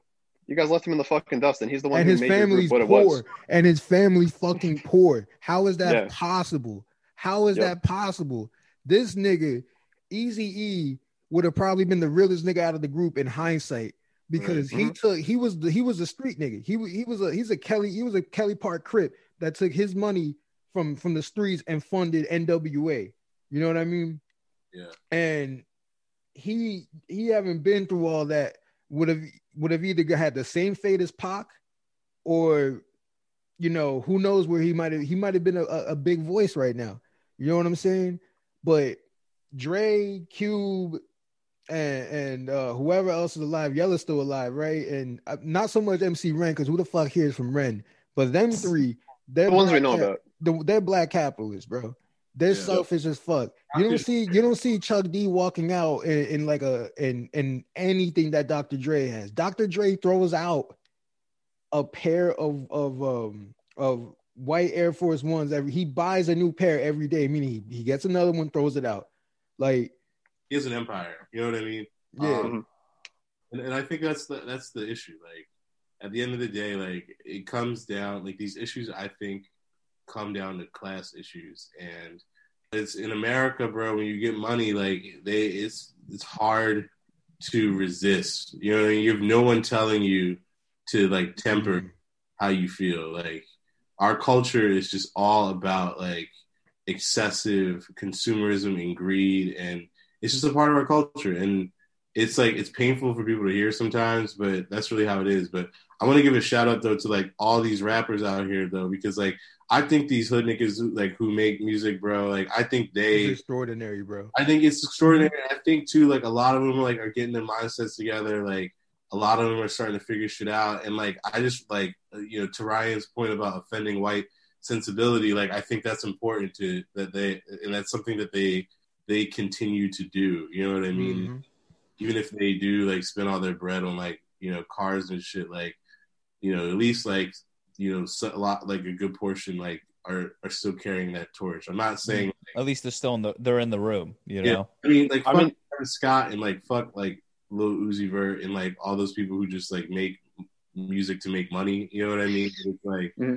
like there's really people out here like Pooh Shiesty, like You know what I mean? Like, just like street niggas, like who. Wallow G, Lil Durk. Wallow G, Lil Durk, like all these Brooklyn drill artists. So, so. You know what I mean? Pop Smoke, like all these people out here mm-hmm. who make music, who who made music. You know what I mean? twenty-two G's, like all these, all these. People yeah, yo, yo, brother. But let me say something before you go on. twenty-two G's being a direct op of Pop Smoke, and then instead of choosing to shit on his grave like everybody else did from the other side, saying yeah. I can't be happy because this is another black brother that got shot, was yeah. huge. Yeah. That was huge. And I got to give respect to him for that, because as big as a Pop fan as I am, I was expecting some shit to, to go off on the other side, because it's just like, damn, you know what I mean? And it turns out the brother got his head straight. You know, he's a G D to the bone, but this dude is still, you know, he's got his mind right. You know what I'm saying? He he's thinking past the street nigga shit too. He's carrying some of it with him, but he's thinking past, he's thinking too, like, oh, what are we doing to each other shit? You know what I'm saying? Because you can always get a positive out of any experience. You know what I mean? And to that, I got to give him credit for it. You know what I mean? twenty-two G, shout out to him for sure, bro. That, you know, one, like the way he carried himself during that was amazing. And let me ask you something, bro. Before we wrap it up, let me ask you something as a black man. How do you categorize your experience growing up? Like, what would you say about eBay's life? Not not not just, you know, for the, the black man as a, an entire entity, but you. Just you. Yeah, I mean, like, people who know me, like, you know, I, I think I was, like, a token. You know what I mean? Like, mm-hmm. like I was, like, always in, like, white schools mostly. Um, I went to, like, Uh, like a predominantly like black school for like two years. Um, but like, I definitely have like that experience. Like, and I know some people listening, like probably understand that. Um, but I also like have the experience that like, I'm from Philly. Like, you know what I mean? Like my family's from South Philly. Like we are, we are out here, you know what I mean? Like to, yeah. to like that. And so I also know that side, you know what I mean? So Um, I think it, I think I am very grateful for my experience, because I, I've been able to see two very different life experiences, and I think that's why, you know, I have a lot of the views that I have. Well, let, let me ask you something, brother, because we both got something in common where we went to uh, to, to to white schools. Because like before I go, before I ask you a question, let me let me say this: like my family. Is a, a we in New Jersey, we stay in, in Patterson and Passaic mostly, right? And yeah. I lived in Garfield in the basement of, a, of an apartment building for like half of my like life, but up until I moved to where me and Ryan grew up. And even then, when I was coming up, I was still on the weekends in Patterson or Passaic, you feel me? And something that I learned, and this is something I was going to ask you, is there definitely is a trauma to growing up with white kids as a black person, because you become so much fucking more self-conscious. Oh my God. You know what I'm saying? Because yeah. they, they, Ryan never did this. It's just why me and him became like close friends from the second we talked to each other. And the same thing to Robert Spangler. Shout out to Rob. We love you, bro. Fucking those two from the jump. Like I knew Robert was cool because like we were, uh, me and him were reading about the Nation of Islam, and, you know, I saw the white devil thing and I started calling him white devil, and he was totally cool. He's like, yeah, all right. Everybody else in town would have been like, what are you doing? Don't fucking call me that. And then it probably hit you with the N word over Xbox. You know what I'm saying? And the other thing that really pissed me off growing up was I'm like, so I'm, I'm half Hispanic, but the other half of me is from Haiti. And when, when, when I, when I brought that up in class, because there was this kid whose name I'm not going to say. Before I got retained, we were talking about black history, and I was like, it's important to know our roots. And I said that for my people. He's like, oh, but you're Hispanic. I was like, I'm from Haiti. He's like, Haiti's not black. It's like, those are just Spanish-speaking black people. I'm like, what the fuck do you, what? So they're black people that speak Spanish, but they're not black because they, they speak what? Nigga, That's what? Crazy. Yeah, yeah. And, and number two, we don't speak Spanish. We speak Creole. It's French. Dumb fuck. You know what I'm saying? Yeah. Like, that type of dumbass shit, you feel me, is what really, really just got me so fucking, like, angry and, like, just pissed off at the world for a while. And, you know, at some, you probably did the same thing, too, where you kind of had to, like, just take it, you know, because the numbers are saying it's me against y'all, and it, it, y'all is, like, a group of hundred. You Yo, know what I mean? Dude, I was in Dak Torado's class. Shout out Dak Torado. Shout out uh, to I. Troy knows too, but like I was in his class, bro, one day, and I had an argument with the entire class about welfare. You know what I mean? Like my family was like literally, we've been on food stamps. You know what I mean? And like yeah. it's just like you have to do that kind of shit. You know what I mean? Like you have to like really like just put up with like a lot of shit, and it's like. That's why, like, I identify with, like, loner types and, like, that kind of shit. You know what I mean? Like, that's why I fuck with that shit, because I'm like, dude, like, not only am I, it's, like, my personality just that way, but it's, like, that being, feeling like being an introvert and then being black on top of it, it's, like, dude, like, I'm fucking extra introverted. You know what I mean? Like, I'm, like, yeah. extra, like, just because, like, you're right. Like, when you, like, you are... It's just like your life experiences are often just like so different that it's like you, you don't even feel like you can like relate to people sometimes. So it, it's like it, it makes it valuable when you can relate to people, and like that's why like my boy Julian, like he's one of my closest white friends, and he's like like really cl- important to me. You know what I mean? Because it's like he and I just like you know we're, we're we don't interact in that way. You know what I mean? Like. Yeah. Straight up, like we're we're just homies and we're cool. You know what I mean? It's like, yeah, and that that's why I wouldn't trade it for being black, because like, yeah, you when you meet real people, like they're fucking real, bro. Real as fuck, bro. Yeah. And that's the whole thing. Is it's just like I don't like giving credit to white folks for doing the right thing. But yeah. I will I, I will say I am extremely grateful for Ryan and Rob, and my other boy also Ryan Ryan Wheeler on the other side. My boy uh, for providing, you know. Like some sort of relief in the middle of it, because yeah. as long as I know that the three of these niggas, they're like they never been really any to test the racial waters. You know what I'm saying? When I tell, when I tell, if I ever told Ryan, you shouldn't say this because of that, or like the, these people shouldn't be saying this because of that, Ryan would question, but as like a genuine question, not out of not out of like you know that like weird like yeah yeah yeah that, yeah. yeah like he genuinely was curious about that. He's a youngster. You know what I'm saying? Like. Like that, that I appreciate, you know what I'm saying? And right. My my whole thing is I never want to speak from a place where I uh, think I know everything. You know what I mean? I like to speak from a questioning attitude, because a lot of people, you know, uh, not, not what you're, not what you're saying. Whenever you tell me, you know, things, it's, it's facts, but you know, some people spit bullshit about things, about religion, about, uh, you know, uh, about the way I should dress, about the music I should listen to, stuff like that. And I, uh, I question them because sometimes it's full of, it's full of crap, but I, I'll say most of the time when you question me about stuff, or you tell me not to say something, or, you know, call me out on something, whatever, uh, no matter how small it is, I appreciate it. And I, um, I, I, I'll never say that's bullshit. You know what I'm saying? That's, that's the whole thing, brother. Like, and let me clarify this real quick. I'm going to get real mm-hmm. close to the mic with this. Ryan does not say nigga. Y'all need, if that's what y'all deriving from this, Ryan is not one of them fuckers that said nigga. Nah, nah. It's just a lot of like little things in between where I'm like, yo, like, You, you ever hear niggas say this? Like, this is why they shouldn't say that. And then he'll be like, oh, I don't want to. Could you explain to me further? Like, what does that mean? What do you mean by that? That's what I mean. Yeah, because I don't want to just stop saying stuff. And then because because what if what if somebody's like, why aren't you, you saying that? I'm like, oh, my friend Ryan told me to. But other, but I like to have you explain it, because then when somebody asks me, I can go, oh, well, you know, I can say it in my own words. You know, to wrap it all up and go back to P E, the reason my Public Enemy was so fucking special to all this in, in hindsight and even currently is because they really found a way to sort of go far and beyond all of this and tell the future. You know what I'm saying? Like this mm-hmm. shit was, is, is ongoing, and their music stays relevant to all of this. And I don't know if we'll ever get another Public Enemy, because quite frankly, I think that artists are terrified and I, or they just don't care. But what I will say is this, in response to what Madlib said, there's always something brewing. You know what I mean? The reason why I'm not completely hopeless is because there's always something brewing. Yeah. There, there, there might be, matter of fact, I'm going to say, I'm going to speak it into existence. I'm not going to take credit for it, but I'm saying like, I'm a hope into existence that there's another movement of that sort coming out.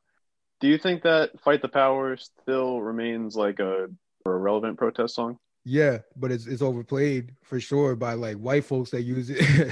Like right. I, I feel like it's been co-opted. You know what I mean? I feel like mm-hmm. it like like kind of going to what you were saying. I feel like nowadays um, songs like that had been like, it's just like playlist fodder. You know what I mean? I feel like yeah. like the meaning of music nowadays has kind of been uh, fucked just up a little playlist. bit. It's just yeah, for playlists like, or something where like hey, here's where, my like, protest playlist on Spotify, guys. Yeah. so. mm. No, but um, uh, uh, Ryan, to go off uh, your question, um, do I think it's? I mean, I don't know. I think it's. Uh, it was really good for the time uh, that it came out. It was really expressing some really interesting ideas, like the fact mm. that Elvis was a racist. You know, like no one really talks about that.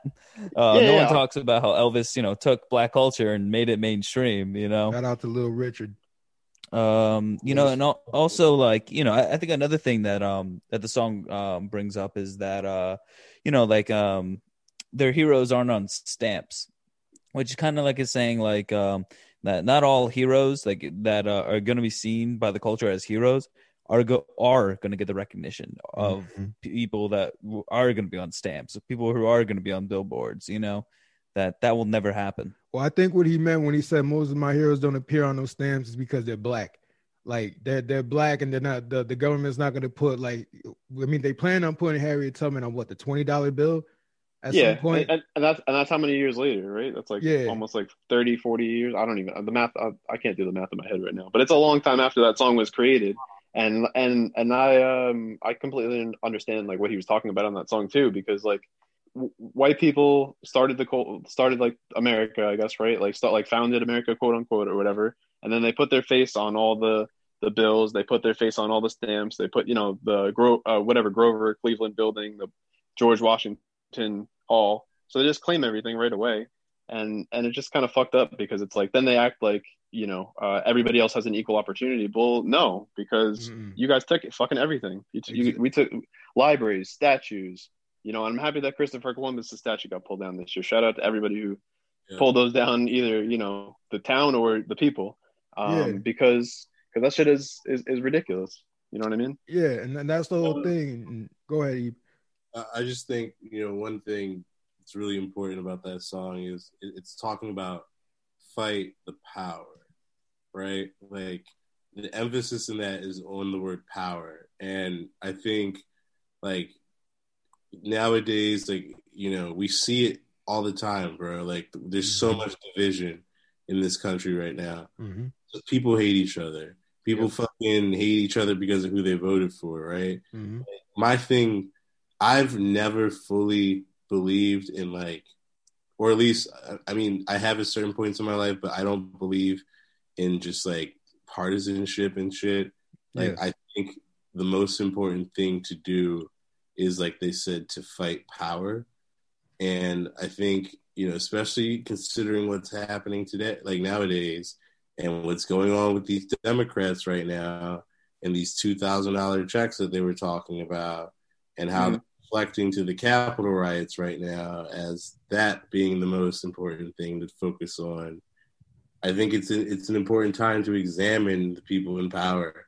I think mm-hmm. it's a very important time to examine, you know, our political system and understand what is causing all of the all of these problems right now. And, you know, the, the emphasis on that and during that time and in that movement was on power. It wasn't about, like, yes, there was there, it was a focus on race, but, you know, when they killed Fred Hampton was when they, he started working with working class white racists. Yep. So some shit to think about, I think. Yeah, and one one last thing about that song is I think it's going to remain relevant as long as the power structure is the way it is. I think mm. with anything, people are going to use, one side is going to use it for one thing, but its main thing is always going to stick with those who it was made for. You know what I mean? For myself and Eve, we're going to listen to that shit and, and, and know exactly what it means. You know what I mean? We get pumped up, we get adrenaline, we feel it in us. You know what I'm saying? Like, that's that's different. You feel me? And I just feel like what what they did with that song is is going to be like like I said, forever. You know what I mean? That's going to be, as long as there's music on this earth, as long as the earth is still, the people are still on it, we can still listen to music and shit. You know what I mean? That song is going to be famous twenty, thirty years from now still. Mm-hmm. I promise you that. You feel me? Because even in the climate right now of rappers that, yeah, we do like for the most part, but, like, you know, it's auto-tuned up, it's it's zanned up, it's all this shit, right? all, mm. the, all these teen X ass niggas, fucking, we still go back to, to Public Enemy very frequently. You and I, Rob, mm. we spent the whole summer listening to him. You know what I mean? Like, I sent you some yeah. shit. I sent you some I, shit, and you, you lashed on like like a like a fucking baby on a titty, bro. You were going crazy. Like, yeah, when I first got my, my motorized scooter, I was just ri- driving around listening to that, whether just off the bat, off my back on a speaker or in my AirPods and stuff. Like, just just the rhythms alone of the music, like like the message obviously was important, and like it, it made everything so much that much better. But just the the rhythms, just the way that Terminator X cuts Produ- up the beats, Terminator loops, X fucking kills it on yeah. like. on for these guys. Oh my god, one that's the thing good. I wanted to bring up too is the production is just timeless, fucking heavy. Yeah, it, it's, yep. it's it's heavy and it, it's grimy and it's, it's straight to the point, and I love it so fucking much. And to right. me to me everybody, when they when they construct their their their top one hundreds, something that I hate seeing is Jay-Z at top and Chuck D like top like bottom fifteen. It's like, are you fucking stupid? It's like, yeah, Chuck, Chuck D is top five. I don't know Chuck where Chuck D's the GOAT. Chuck D's the GOAT. First yeah, and foremost, up there. He's the GOAT. I think he's the greatest of all time, one hundred percent. Then you, then then it's like Nas and, you know, a few other folks. But well, like, he's like he's literally like, it's amazing, bro. Like, I was listening to it, and I was like, holy shit! Like, I'm gonna listen to more Public Enemy now, because he's like he's just making agitprop, bro. Like, he's out here just making like the fucking most like fucking like agitating shit he can make for, for these people, and it's it's brilliant. Like, mm-hmm. it, it's it's it's some it's high art in my opinion, and like I don't know, like I, I'm a, I'm gonna definitely be listening to some more Public Enemy. Like I, I haven't heard somebody be able to just like spit facts like that. You know what I mean? In such an effective way. Oh, so you didn't you didn't you weren't listening to him before like that? I, not really like that, bro. Like, you know, yeah, same here. I thought of, I thought of him as like more like. Like, you know, this is what old heads really was listening to. Like, well, see, that, that that's that's interesting to me, bro. Like that that's that very, that is very interesting. But you know what? To us, you are right to a certain to a certain degree, one hundred percent. You you feel my me? Mom, my mom listened to fucking Public Enemy and shit, because like she was like, you know, like Howard like generation. You know what I mean? Like, so I always thought of like, I didn't really listen to that much like of mm-hmm. you know eighties like shit really like. Yeah, I, I feel like our generation was introduced to uh, Public Enemy by the Flavor Flav show. Nah, I was V H one, bro. I'll, V H one? I will tell you, I, I can confirm one hundred percent. Public Enemy and Flavor Flav were introduced to me through V H one. You know what I mean? That show, and yeah. and, and counting down the nineties, like seeing Fight the mm. Power and, and yeah. seeing an N W A documentary at twelve midnight that I wasn't supposed to be watching. Yeah, and then and then and then putting that on my iPod and running on my treadmill upstairs to that shit. Yeah, that's what that's what got me into this music. You know what I mean? Like. Like it, it's it's odd that, that that's where you find it, you know what I mean? That shitty pop culture, you know, fodder, stupid shit, and you know, I, is what is what introduced me to it. But yeah, go ahead. I, I gotta give I gotta give props to the old heads though, because it was an old head that showed me Public Enemy, and also in that same in that same um that same hour that I was with him, showed me Rakim and, and Eric B and Rakim. This is my mm-hmm. godfather Tony, um, who, who showed me Public Enemy in like sixth grade, I think it was no fifth grade. Uh, and before that, my father, before he, uh, you know, you know how it is. Niggas get divorced and they Christian and conservative. You know what I mean? But fucking before all that shit, you know, when my dad remembered he was a person of color, you know, he was he was down with the brothers. You know what I'm saying? He was he was walking around the house with with uh, with Public Enemy mainly. I didn't know it was P E until Tony told me that my dad used to be huge on them. You know what I'm saying? So. I gotta, I gotta say though, like, I think Public Enemy is going to remain relevant even after. So even when they're gone, and I, I just, I, I'm very happy to have had guys, because I really wanted to understand, not understand, but hear eBay's growing up. You know what I'm saying? As as a as a as a black man, you know, I I care about my brothers and sisters. You know what I'm saying? And we have to.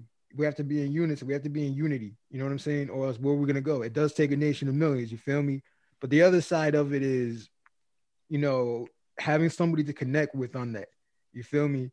Because it really is like playing life on hard mode. You know what I'm saying?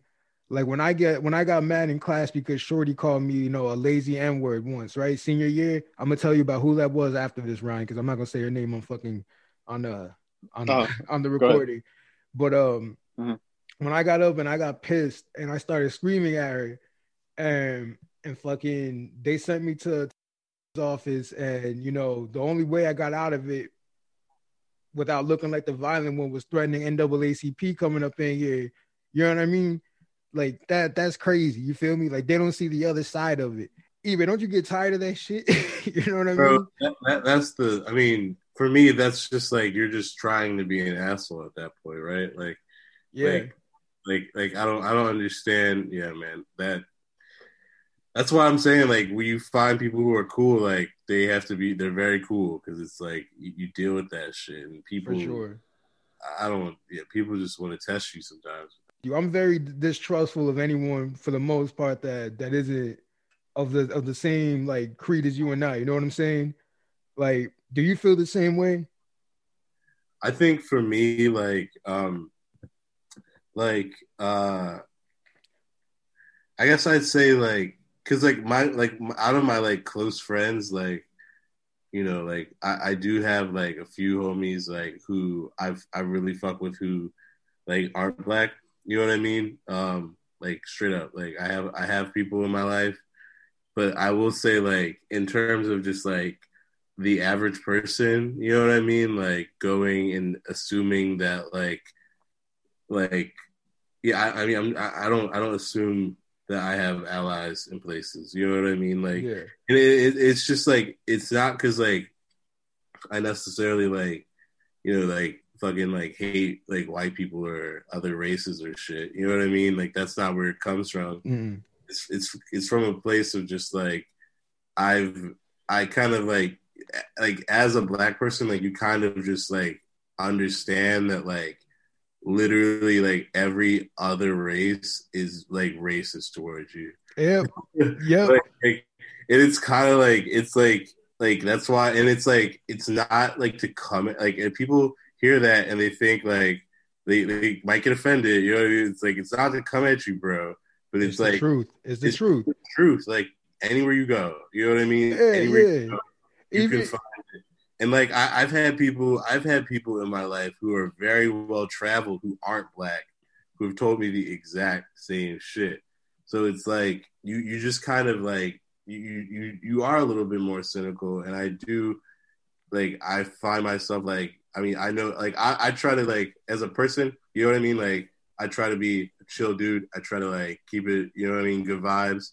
But, like, in terms of, like, you know, my beliefs and shit, yeah, I'm very cynical of, like, all that kind of shit. Like, just because, like, I've just had experiences where, like, I've been treated like shit just from, like, other races, bro. Like, I mean, I've been in places where they just look at you, like, they're like, the fuck are you doing here, bro? And it's just, yeah. like, it's yeah. just like that's that's that's yeah. the reality. You know what I mean? Exactly. Yeah, and I was gonna touch on that real quick. Um, you know, I lived in I lived in Portugal for a little bit, right? And there's a surprising amount. Well, not really. There's gonna be a lot of Chinese folk everywhere, right? But the like, you know how Ox and Dominicans be owning a lot of the, like the corner stores and shit over here. Over there, it's like Chinese people run like all like the little things, right? And and so like with me and my ex, like she sent me to go get her fucking water and like some balloons for her, the store she, she was working at. At this, was she Chinese was or was she? No, my, my ex was Portuguese. I, I lived in. I'm oh, talking. About, I lived yeah. in Portugal. I lived in Lisbon. I lived, I lived in Lisbon. So I go over to this store and I'm getting the bottle of water, and homie goes, "No stealing." I'm like, "What?" Like. What's up, bro? Like, what are you talking about? Like, no stealing. I was like, I'm, I'm gonna pay for this. You feel me? And like, I'm just staring at cuz, like, what are you doing? And so when I go upstairs to go get the balloons, and I'm reaching in my pocket to try to see how much money I got, how, how many euros she gave me to see if I had enough, or if I had to go like get some, get some more from her and shit, right? Cuz starts yelling at me, and I'm like, yo, you know what? Fuck you. And I just toss this shit and just get the fuck up out of there. And it's just like, this shit carries on everywhere. Yeah, you know what I'm like saying? It's like that scene in um, like, Do the Right Thing and then like Menace to Society. Like there, there's those scenes, like they, they describe that tension that's within these communities, like that is within minority groups within communities. Like it's some real shit. Like, like, and if anybody who lives in New York knows this shit too, you know what I mean? Like anybody who's grown up and lived in New York, like, they know how it is out, out here. Like it's it's it's everywhere. Hey, can I ask you guys a quick mm-hmm. question? Have you guys ever had to like deal with like the police before? Yo, who you want to go first, I bro? I hate the fucking uh, police, I... bro. I fuck like I fucking yeah. hate the police. Like I, I I remember, bro. One of the worst. One of the like I've I've been pulled over. Like me and my homies have been like we've had situations, but the time that always gets me the most was when like they fucking came into my friend's backyard that I was fucking like chilling in to like ask me what the yeah. fuck I was doing there. And I'm like, bro, what the fuck are you doing here, bro? Like, right. like, why are you walking into my friend's crib right now? And I remember I was like, I was like fifteen, bro. Like I had like my high school I D on me. Like they fucking asked for my I D. Like said, like I was like, there was like people. Oh, there's people in the neighborhood fucking uh, robbing houses and shit. And I'm like, bro, what the yeah. fuck? I had the same experience. Oh my that god! Same bullshit. That same yeah, bullshit. Yeah. Yeah. Same bullshit. And so, but like I was that that time sticks out to me because like I it frustrates me because I was so young, and like mm-hmm. I wish I was old enough to like say some shit back now. You know what I mean? Because it's like I didn't know. I was I was a youngin. I didn't know what the fuck to do. So. Well, well, well, it's dangerous, bro, because you never know if you sticking up for yourself means you a you a body bag, bro. You know That's- what I mean? That's that's what it is. And let me tell you something, bro. These niggas in the town that me and Ryan came from, right? These these motherfuckers. I'm out. This is like, I want to say like April twenty sixteen or seventeen. I'm taking my garbage out. I'm in this pink hoodie my ex got me, some Nike short shorts and some and some flip-flops that got the little strap for your toes. I'm in I'm in the fucking thong flops, bro. I'm out there taking the garbage out. Cuz pulls up on me. And they're like, oh, what are you doing? I'm like, I'm taking the recyclables out. It's Wednesday. And he's like, well, you know, there's been a string of robberies on on, on this street. So I'm like, no, no, I don't think so. And he's just right. Like, and, I don't think so, sir. And he's just like, he's like, can I see your I D? I'm like, it's inside in my house. He was like, and how do I know that you live here? I was like, I I went to high school here. I wrestled here. I played football here. Like, yeah, I like. What do you want? And he just like, well, can you get some identification? I was like, sir, like, no, I'm, I'm in short shorts, flip flops, and a pink hoodie. I'd be the worst thief ever, don't you think? So, anyways, so, uh, I mean, so I've seen uh, this girl. Um, she was from the main line. You oh, know? wait, okay, wait, okay, she, okay, go ahead, go ahead. Actually, do, yeah, I mean, we're gonna cut it anyway, so it doesn't matter. Yeah, but um, yeah. yeah, dude, so fucking um.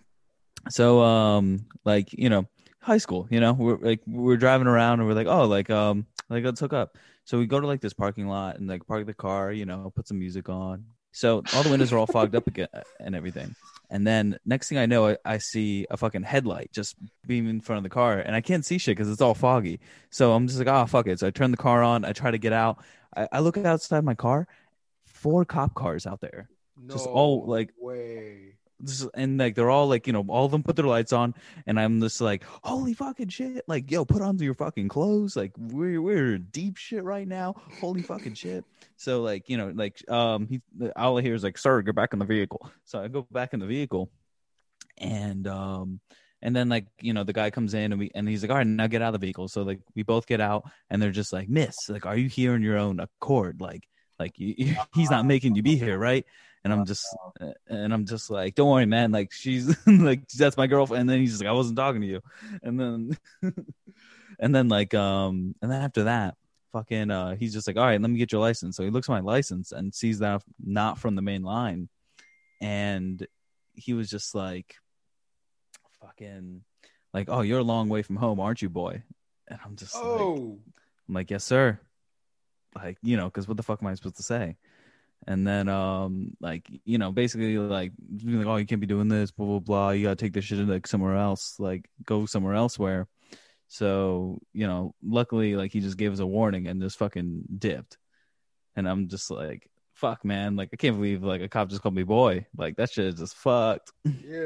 And, and for for those who don't know or who don't know Troy, Troy is, is, is Troy is half Mexican. So. Yes. You know what I mean? On the surface, but Troy I look look, full. Yeah, Troy looks full. Troy looks full. So you, so you know them. You know them. Polices would go. They would. They loved every second of it. Oh, dude. They wanted to. Nah, it's it's it sucks, man. I I even like later down the line, like when I was like dating this chick, like her neighbors even stopped me once and we were just like, "What are you doing here?" And I'm right. just like, "I'm just here visiting visiting my girlfriend." And then they're just like, "Okay, I just want to make sure you weren't up to no good." It's like, fuck no. you. I'm just like, bitch, who the fuck are you? Yeah. Who do you think you are? This is a um, unexpectedly political pod, but as the anti-brand or whatever, I think we should be anti all this shit. And you know what? Fuck music for this week. It's Black History Month.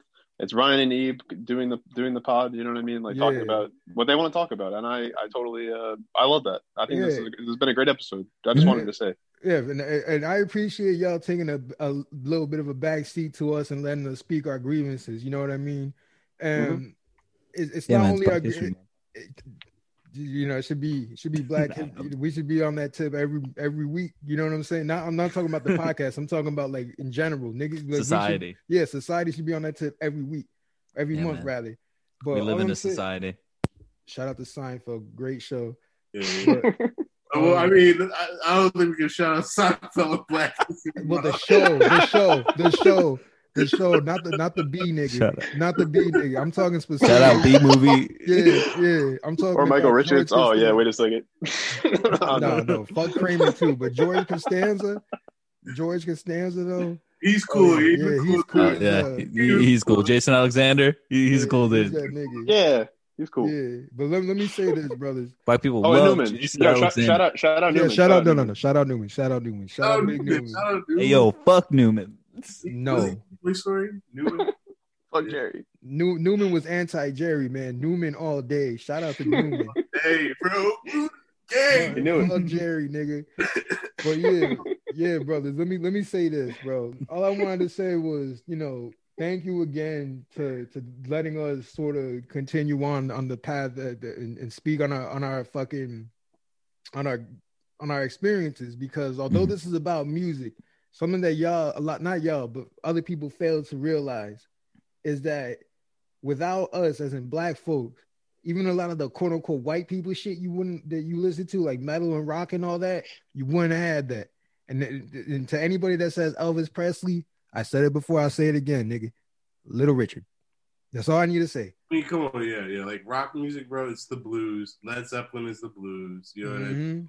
Like, I, I, that's why I love black culture. I love all culture. Like, I love, like, I love music. I love American culture because it's, like, it's just interesting to me. It's, like, we do some cool shit. But, you know, American culture, at the end of the day, like, a lot of it comes out of black culture because it's stolen. It's just what it is, and right. it's, it's great. And I think, you know, I, I hope uh, as we go forward, you know, people take some of the shit that we t- we're talking about right now, like go and research it on your own. You know what I mean? Like inform yourself, because I, I think like, you know, th- this is this is some shit that at least for me, like informs a lot of like my opinions and tastes and like what I like and shit. And so like, you know, it, it, I think it'll definitely just be something cool for everyone. If you if you like our content, if you like what we do, you know, I encourage you to go on that wave yourself.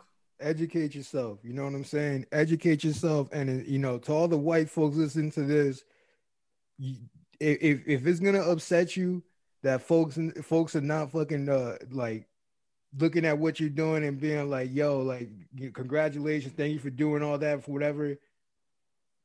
Nah, you know, fuck off, bro. This is not a self-righteous movement by any means. You know what I mean? This is, we tired. You feel me? We're tired and this can't keep up like this. You feel me? To anybody who's listening, you know, again, thank you. Thank you for listening as always. But again, educate yourself. Educate yourself.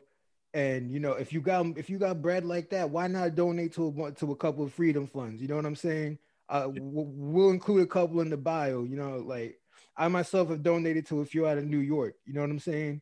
Like yeah. any kind of mutual aid, any kind of mutual aid we can, can do, guys. Cause like, that's the, just to jump off of that, like that's the most important shit. Like mm-hmm. we have to look out for each other. We have to build these channels. It's something I'm a lot more interested in cause I've just felt like, very abandoned by the political system. And, you know, I, I think it's something cool that people can do. like individually and have an impact and grow these things. Like in Philly right now in Germantown, there's like a um, there's like like a fridge out there that they're just stocking with food for people. You know what I mean? Yeah. Mm-hmm. That kind of shit I think is really cool, and I think it, that is something that I think we should all, you know what I mean, like try to do a little bit more of. Um, for sure. We, I started I started donating like just over Cash App, like a couple dollars to just like, you know, these these these mutual aid funds or people just need help, you know what I mean? So exactly, and definitely definitely there's some ways to like make an impact out there, and I encourage people, you know, we we can do some we can shout some out, you know what I mean, as we find them and give them a platform. Yeah, but I also encourage people I, to- I was gonna say definitely uh, one of you guys definitely send me one of those funds because I want to donate some money. Yeah, and I feel like it's only right. I'll, I'll, you know, you, I'll, I'll show you it as soon as we get as soon as we get done. But let me let me say this real quick. Let me say mm-hmm. one last thing. Um, and you said that like seven times. I know. Cause, cause there, there's a lot. To, yeah. there, there truthfully is a lot to say. There truthfully is. is yeah. Next, next, all right. I just want to say next week will be more concise. We'll we'll do music. We'll we'll only record for an hour and fifteen. But this this one is a little bit, you know, off the rails in a good way. So I don't mind editing it this week. So yeah, go ahead, Ryan. Yeah. Um, so you what, I want, what I wanted to say was, um, in terms of donations and, and all of that, the other thing that we have to look to is, and I know this is a little bit different from what we were talking about, but it does correlate with this. We got to highlight some of the people who are marginalized within our group, that is gay and, yep. and trans people. And we got to, we got to start fighting for them as well too, because it ain't safe and no, by no means and anywhere for them. You know what I'm saying? And some, something that we got to do is make all of our brothers and sisters and, and, and you know, non-binaries, you know, who, who, which, whoever we have, you know what I'm saying, feel home, because mm-hmm. we don't really have one here yet. You know what I'm saying? We're fighting to get back what we work for. Isn't that crazy? All this shit that was built in our ancestors back, we got to fight to, to, to get some semblance mm-hmm. of ownership. You feel it's me? Like, um, you know, like black people, like they built the table, but now they're fighting for a seat at for the a table. place at the table. Exact. Thank Troy. That was beautiful, bro. Thank you. You know what I'm saying? And like Solange. Yeah. Which we will be reviewing uh, this month. Oh, by yeah, the way. yeah. So, yeah. yeah one hundred percent. one hundred percent. That's an album that I didn't think I was going to like, and I ended up falling in love with it like ten times over. But, mm. um, you know, mm. to wrap it all up, you know, do your donations, be a good ally. You know, being a good ally means listening. You feel me? Listen to us, fund us, help us grow, and and continue, you know, spread our voice with us. You feel me? And, you know, shout out to Black-owned businesses. There's a lot here in New Haven. I know there's definitely a lot in New York. And you know, definitely any? a lot in Philly. You know what I mean? Uh, yeah, so let me... Let me... Uncle Bobby. Like, you go there all the time. Fucking love that place. Um, yeah, Uncle Bobby's is a great little spot in Germantown. Um, coffee shop. You love coffee. Go there. I miss it so much. Um, next time I go there, you know, it'll be a treat. But, yeah, that's one I'll, I'll shout out right now.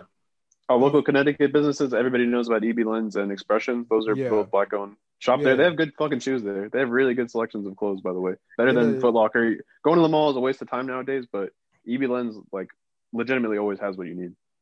They're fire. And then there's this uh, uh, Jamaican spot that, you know, I love, man. You know I love it over there. And it's, shout out to my fellow vegans out here. Nine Square Market over here uh, on uh, on George Street, down by the hospital.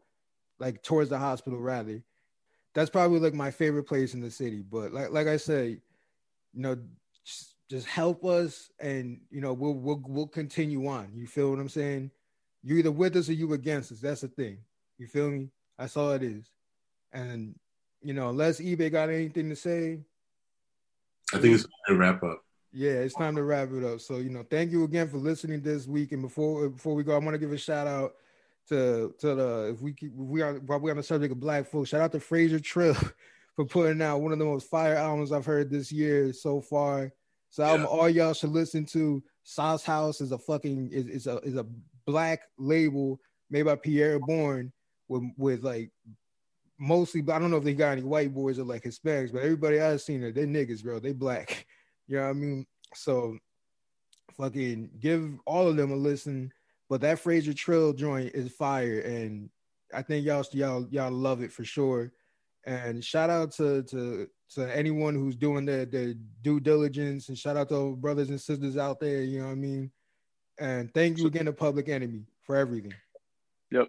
Oh, and uh, shout out to Madlib for releasing Sound Ancestors. Great, mm-hmm. great fucking album. And shout out to Koreatown Oddity, this dude out of California. He's like on Stone's Throw. He's uh really, really good. And he, he dabbles on a lot of these issues. Yeah. Um, you know, because he grew up in Koreatown uh, as a young as a young black kid, and like, you know, there was a lot of racism and ridiculous shit that was going on, gentrification, that kind of stuff. And he talks about it in his music a lot. Uh, his last album, Little Dominique's Nosebleed, I think was the name of it. Definitely give that a listen. Excellent album. Just wanted to yeah. shout him out because he's yeah. letting us use the song to, to play us out. Yeah, and uh, that that's that's pretty much it, y'all. So, you know, thank you to my brothers, you know, Troy and Ryan for for uh, letting us do our thing. This is the first. This won't be the last. Next week is gonna be different, but this won't be the last of of of uh, eBay and myself, you know, talking our shit. You know what I'm saying? Because it needs to be heard. So that's it. Thank y'all for listening, and you know, enjoy the heat. Peace. And- All right.